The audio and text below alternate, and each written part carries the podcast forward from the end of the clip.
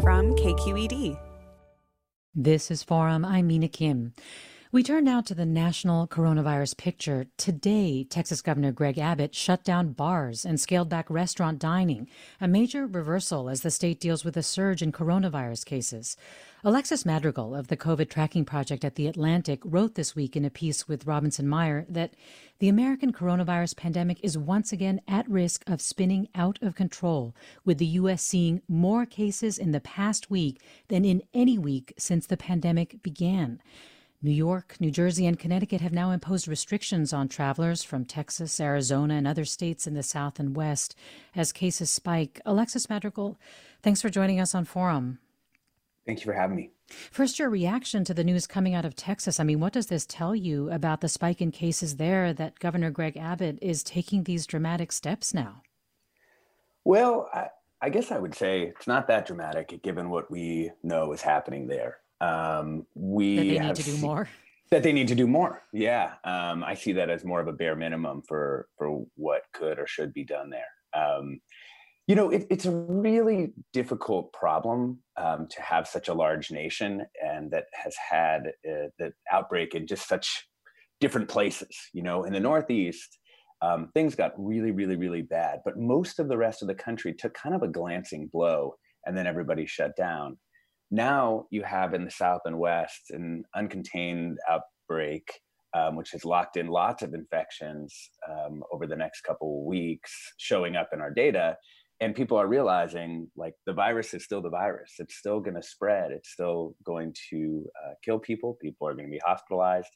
Uh, and we're seeing that. It's not just that cases are going up, it's that hospitalizations are going up basically um, in lockstep so it's um, I, I, guess my main reaction to it is that governors probably should have seen this coming but the economic pain of the shutdowns um, led people to some magical thinking that they could reopen their economies even though there was a lot of viral uh, infection in their communities and now we're seeing the effects of that Yes, I mean, some of the numbers in your piece are just jaw dropping. You're talking about how Texas on June 1st had 600 new cases of COVID 19. And then, you know, just before you published your piece, that, that 5,000 cases, um, mm-hmm. you know, mm-hmm. and hospitalizations doubling in the same period. And as you said, it's not just cases, it's hospitalizations, and it's also the test positivity rate, right? I mean, this is what uh, Dr. Anthony Fauci keeps saying is, is a real indicator of more infection in the community, not just more testing. That's, that's exactly right. I mean, it is true that the United States tests far more people than we did before, which means we're probably capturing a larger percentage um, of the real number of infections that are out there become confirmed cases. The problem with that is, you know, in the early days, because of the failures uh, at the CDC, uh, at the FDA, and other parts of the uh, federal government, as well as at the states too, there's enough blame to, to go around. In February and March, um, and into into April, we were probably capturing, you know, one, two, three, five, ten percent of cases, depending on where you were, which meant that there was this huge pool of in, infections that we never recorded in the official numbers. This time around, we're testing more people, um, so we're getting higher numbers of, of cases, but we still don't know what percentage of cases we're actually um, capturing. And the only kind of metric we have to, to think about that gap between known cases and the total real cases um, is this test positivity rate. Um, one thing that we see, like in New York, um, they're for for every hundred tests that they administer, only one of them is coming back positive, and that tends to mean you're you're probably capturing most, uh, at least symptomatic infections. What's happened now um, in Arizona, which is really kind of the lead um, state for for looking at the this new surge. Yes. Um, now, for every um, 100 tests they do, they're getting back like between 20 and 25 uh, positive. And one thing that we have seen when you start to get numbers that look like that is qualitatively the stories that come out of a place like that are long lines at testing, testing appointments not available. The supply, the local supply chains for uh, for tests started to break down. The workers that are necessary to do the swabbing um, coming in short supply, particularly if they get infected and have to stay out of work. and you kind of get these uh, problems that quickly roll away uh, from from being able to be contained. Um, and what's amazing to to us at the COVID Tracking Project, you know, having you know every day since March fourth, we've put together these numbers, compiling them from the states, is how quickly we went from seeming like things were okay um, in you know up to June fifteenth to suddenly the numbers looking catastrophic. It really did happen. That the numbers changed over um, the last uh, six days, um, and they changed dramatically and because the numbers lag, what that really means is about, you know, say three weeks ago, things started to change dramatically um, with the state of infection uh, in the country. Well, let me invite our listeners to join this conversation. We're talking about the surge in infections and hospitalizations in the south and west of the U.S., which has prompted Texas, Florida, and Arizona to pause their reopening plans. We're talking with Atlantic staff writer Alexis Madrigal. He runs the COVID tracking project there, and his recent article is a devastating new stage of the pandemic. What questions do you have for Alexis? Give us a call, 866 733 6786. Again, 866 733 6786. You can also get in touch on Twitter and Facebook. We're at KQED Forum or email your questions to forum at kqed.org. And so, Alexis Madrigal, why? Why are we seeing such a dramatic increase? Um, mm-hmm. You know, is part of it the fact that we began reopening? Is it the fact that we aren't wearing masks the way that some other nations are among their mm-hmm. population? I mean, yeah, I think there's a few things um, that account for the kind of stunning rise that we've seen. Um, the most basic one is we kind of have one tool that has been proven to work right now, and that is the lockdowns. The problem is the lockdowns are very difficult to sustain. Um, and we actually, you know, we call it a lockdown here in the US, you know, but that's not, it's not really like the kind of lockdown that led to the viral suppression in some countries of Europe and, and in uh, some Asian countries. Ours have been pretty soft lockdown. So disease transmission continued. It just didn't continue, you know, at um, rates that led to exponential growth. Um, so we didn't. We did basically kind of a softer lockdown than most places, um, and that led to some disease suppression, but not uh, the levels that really allowed um, places to reopen without um, in, infections really starting to to grow. And so we sort of locked down late, locked down weak, and then opened up. And now politically, it's become quite. Uh, it looks untenable to really go to more um, intense lockdown measures, um, particularly in the places where the infection is growing the most quickly and where the positivity rate has gone up the most, indicating you know more severe outbreaks almost all of the states in which we're seeing this have Republican governors who've come out against um, more intense and less voluntary measures. And in those same states, the mask wearing, um, you know, which is a, a, pretty libertarian solution to all this. You know, you just, you know, you put a mask on yourself, became a real um, political issue. Um, you know, the governor of Arizona was seen uh, at bars without a mask, hanging out. Um, you know, you had they actually uh, prevented until last week um, municipalities from having any stricter rules than were in place when the pandemic uh, began. So they not only, you know, sort of showed people um, and you know set this example against mask wearing, but on top of it, prevented cities um, from doing anything to protect themselves. And when I talked to Mayor Gallego down um, in Phoenix, you know, she was like, I, "Yes, I wish we had all the tools on the table, but we don't have them."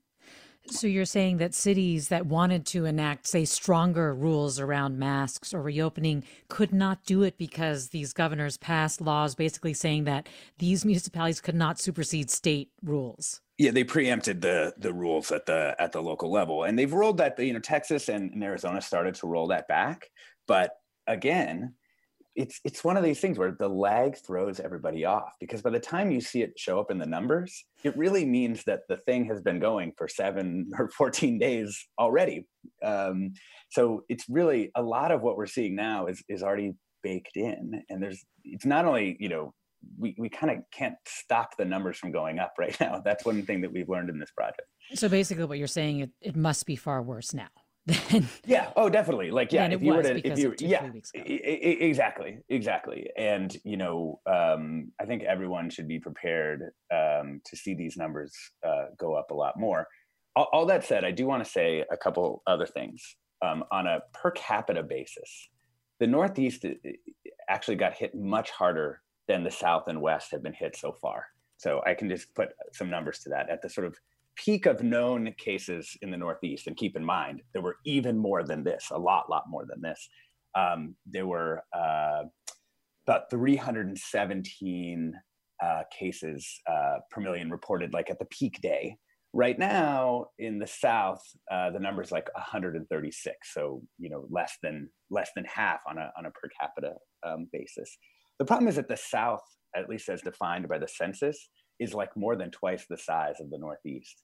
And so, in raw absolute numbers, those, even if the South doesn't get hit as hard as New York, which had sort of a world historically bad outbreak, um, the numbers could still be uh, higher, especially because we're capturing a, a larger number of infections. Mm. Um, so, you know, there's there's some we don't actually know how bad it is yet um, in Arizona um, and we can't compare it very easily to New York, again, because we were sort of blind with no testing in when the infection was really growing um, in New York. And so we're kind of in, in, in a way, we're sort of seeing the takeoff of this, uh, of this virus in new places with kind of eyes wide open for the first time. And it means, for example, that we don't know um, what percentage of people um, are going to die um, relative to the cases, right? The sort of case fatality rate. We actually, we've been, um, we just haven't known how many cases we had until quite recently when testing started to come up to levels that might actually capture a significant number of them. Well, this listener writes Italy, Spain, New York, these places were hit hard initially and are not seeing a spike. In the absence of a vaccine, isn't a surge inevitable, which would mean the job of officials is to shield those at high risk and ensure hospital capacity? Well, you know, it's a good question. You know, there has been a lot of I've seen a lot on Twitter and in in the discourse of saying, well, why, why are we shutting down all of society? Why don't we just protect the most vulnerable? And my response to this has become, well, show me the plan to protect the most vulnerable then. Show me the plan to actually protect nursing homes and long-term care facilities. Like show show me that plan. Because the truth is, most places don't have one. They have some guidelines um, that, oh yeah, you know, it would be good if you tested in these nursing homes and care facilities. It would be good if you, uh, you know, had like an equity plan so that black and black communities specifically weren't hit too hard where we're seeing you know just incredible disproportionality in the number yes. of, of black people dying. So show me that plan and then sure let's talk about that. And and that has not happened. If people think out there that what's happened is that great plans have been developed across the country to uh, protect long-term care facilities nursing homes and assisted living places it's just not true. If people think that plans have been developed to protect vulnerable Black communities. Um, and so it's okay if the rest of society uh, opens up. It's that's not true. And um, there's just been a lot of just BS, frankly, about like how we're going to protect vulnerable people. And so everyone can just go back to their normal lives. And um, I wish we'd done that. I wish we had protected vulnerable communities, but um, it's it, except for a few states where we've seen plans like Massachusetts, Virginia, Rhode Island seems to be doing a decent job testing. Um, these states haven't shown up with money to the nursing homes and testing teams and said, here, here's your money to do this testing. Here's the schedule on which you're going to do it. Here's a team that's going to do it. Now protect these people so that they don't die. Um, that just didn't happen. I feel like what I'm hearing you say, Alexis, is that what we're seeing now, a lot of it was preventable. Yeah, I mean, I, I, you know, look at the rest of the world. Um, I, you know, I, I think when you look at what has happened, just compare the European Union. You know, similar kind of uh, wealth levels, and actually had a, a, disease burden that was quite similar to the U.S. at one point, and now it's not. Now, most of the European countries uh, have successfully suppressed this virus. They're starting to go about daily life. They haven't seen um, surges. Look at Japan. Same same deal the U.S. hasn't done that. we, you know, it, what was really amazing is right before this surge, um, Vice President Pence um, was out with an op-ed in the Wall Street Journal, and they were talking about it in the press about how you know we'd had such success bringing cases down to twenty thousand cases uh, a day, uh, confirmed cases. And I, I was stunned by that because every other country would not see that as success. And yet in the US, just people were like, oh, yeah, yeah, cases are down to 20,000 a day. I mean, that's a lot of infections, you know, that it, particularly for something that we know can grow so quickly in unconstrained conditions.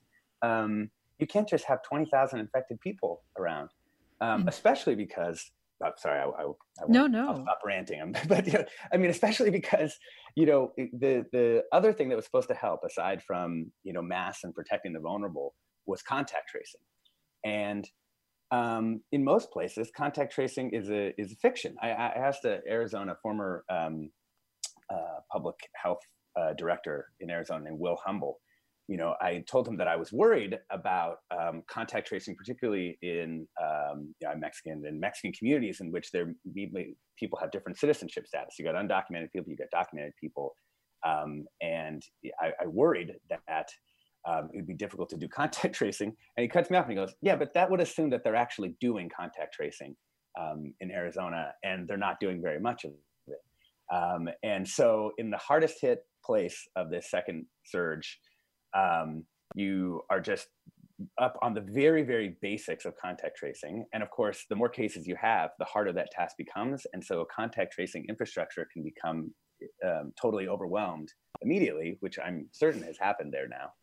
And so none of the things that we thought we would have back in March, if we were to have problems in the summertime, have actually gotten into um, into place. And here we are back in a, this new stage. Again, we're talking with the Atlantic's Alexis Madrigal. He runs the COVID tracking project. And uh, I'd like to go to Maria in Oakland. Hi, Maria. Join us. Hello. Hello. Uh, yes. Uh, what I would like to know is why is it that nobody, the media, nobody mentions the protesters because they're the ones that are a petri dish. They're basically spreading the disease or spreading the virus and only because they're not showing signs or whatever. But they're the ones. I mean, mm. we're doing our job. We were we were locked down for three months, and then all of a sudden they come and then they start doing all the no mask, no no social distancing, no washing hands, and again, nothing says anything about it.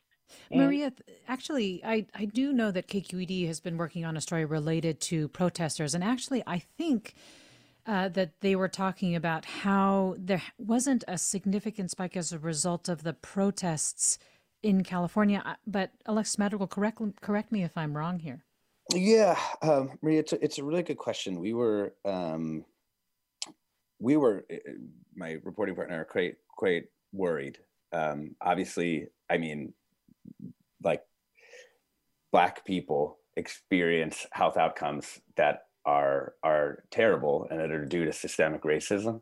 And um, police violence is part of that. And and the protests the like idea of the protest seemed justified to me. Uh, at the same time that doesn't mean that there wasn't some risk involved um, we have been tracking in like individual cities that had large protests, like uh, like Minneapolis, for example, New York, um, where we where we saw major uh, protests. I still think it's too early to mm. definitively mm. say what's happened. I can say that the numbers that we're seeing here probably are not a result of the protests. You mean um, here in California? Here, here in California, as well as in in other places but it's it's hard to know. We just haven't seen a clear signal um, from protests into greater spread. Um, it, it's tough because there's a lot of confounding factors, right? The opening up, the opening up of general life were happening at the same time as the the protests really uh, beginning and so it, it, may be that it's very difficult for us um, know, particularly in the short term, without like really high resolution data, to be able to say, yes, this these protests did or did not contribute. I would say the early evidence has been surprising to me personally that we haven't seen more of a signal that the protests um, had a, a, large effect. Well, that's I think the most I can say. Radu writes, We should get as many people infected as possible before flu season is done, as long as the hospitals aren't overwhelmed, which they aren't. China, South Korea, and Japan have shown that extinction is a fool's errand, since they continue to have community transmission after they'd supposedly killed it off. Um, you know, there's this thought. I um, I find it sort of remarkably callous thought, I suppose. Um, and I also think it really de- the the the that argument really depends on um, how good your society is at protecting the most vulnerable who are likely to die, and um, I, I, would just ask the listeners out there: How good do you think the United States is at protecting the most vulnerable people? Um, like, what are our what are our maternal death rates for Black women? How do how is how are things going with our uh, unhoused population? um, how do we treat the most vulnerable people um, in the United States? And if we think that the US is great at protecting vulnerable people, then perhaps you could say, yeah, sure, let's go full herd immunity. The other thing that I would say is if you look at places that have tried to do that, the, the, the examples cited there are not places that went for herd immunity at all. They, they did not do that. If you look at places that tried to go full herd immunity, oftentimes they've had to, to pull it back. The US healthcare system is not, um, is, is fairly brittle. It's been a lot of um, hospital beds have been taken out of the system over time. We also know that it's not just having a bed. We know that when you go to that kind of surge capacity, you get a lower standard of care. So people are then basically, if, you're if you let this thing really go unchecked, tons of people get infected. Even if you have surge capacity that allows you to technically take people uh, into the hospital, um, we know that that the standard of care suffers under those circumstances. And the other th- last thing I want to say about it is who gets turned away from the hospital. Again, this goes to sort of the racial equity lens. Who gets who gets turned away from the hospital and who gets admitted is something that we need to talk about because we know from the other sort of medical anthropology and sociology literature that it's going to disproportionately be brown and black people who get turned away from those hospitals. In terms of containment, I mean, the outbreak in New York was largely contained in the Northeast region. Do you think it will be harder to contain the outbreaks that we're seeing from Florida to, to Arizona? I just don't see how it stays contained. I, have been I've been asked this question for a long time. You know, I was, I was on a run out like out in the wilds of EBMUD land, so I wouldn't see anybody. And it just dawned on me like we're fighting this on a state by state basis, and yet you can cross borders of the states here. And what is the plan? you know, we're also re- have reopened more, so there's just been a lot more interaction. Generally. Yeah, yeah, exactly. I mean, it's just once it dawns on you that we're fighting this state by state, and that you can't win state by state, then what's going to happen? and i think that's what we're seeing and you know the if you look at the states that sort of border right now where the larger outbreaks are so places like missouri ohio um, stuff like place like that and eventually i think you know look to virginia as an early indication of this like uh, how we're this thing is not going to stay in the states um, where where it initially broke out it's only because the northeast went with such heavy measures um, that they were able to get this thing under control. And the worst thing is, the people there suffered a lot, and a lot of people died. A lot of people had to stay uh, in apartments with kids for weeks and weeks on end. They got it under control. They, they, New York has the best looking numbers of any place in the entire country now in terms of uh, testing uh, positive rate and the amount of testing they're doing of the population. And now they just have to sit there while other states who didn't who, who, have who are letting this outbreak go just fly into LaGuardia, you know, and that is they've asked, of course, it, it's worth saying they've asked people to uh, quarantine themselves coming in from um, the hottest states for the outbreak, but what are their real tools? to actually ask make people do that i mean it, it is it, it's a really really tough situation and i don't see it being contained in the places where it currently is well, a couple more comments from our listeners. This listener writes Do you have a sense that people have relaxed on sanitizing, 20 second hand washing, and masks? It seems like those practices would help stop the spread of other illnesses, such as the flu and common colds. I wish people would be more cautious, regardless of coronavirus. And Jackie writes There have been so many media outlets that promote irresponsible behavior and against masks and distancing. I have a son away at college, and he's bombarded with the message that the virus is not a problem. I also have educated, well off Republican friends who have espoused all of the protection practices as socialist. Alexis Madrigal, you've been talking about sort of the delay, right, in terms of knowing when, when and how bad things were because of the fact that statistics tell us what was happening in the community two or three weeks ago. Mm-hmm. I mean, when do you think we will know the true death toll of this surge that we're talking about it's today? Gonna, it's going to be a while. It's going to be a while. We've been trying to really get a hold, and I, and other other places too. I mean, the more official bodies like the CDC and um, Tom Frieden, who's the former um, CDC director, who now is running a, another organization uh, called Stop Pandemics. Everyone's trying to get a hold of like, well, what what does this lag really look like? Um, it's just that it's right now kind of estimates um, not just of how long it takes for people to die, but sort of the reporting pipeline from that death to finally get into the into the data. It's it, it has been surprisingly long. I mean, I think like if we look at a month, um, then I, I think that makes sense. And so, you know, we I would say we expect on our team that the deaths have been falling for quite some time. Um, and we expect uh, that trend to reverse next week at some point.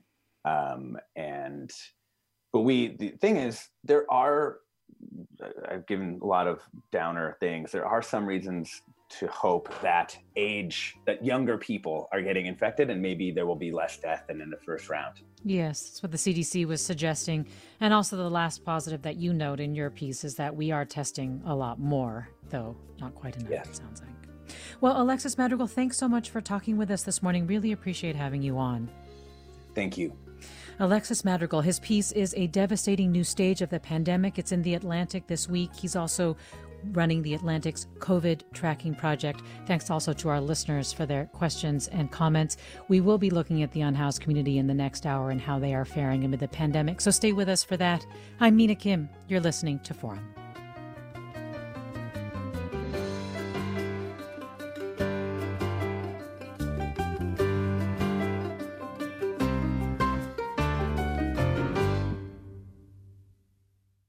Funds for the production of Forum are provided by the members of KQED Public Radio and the Germanacos Foundation and the Generosity Foundation.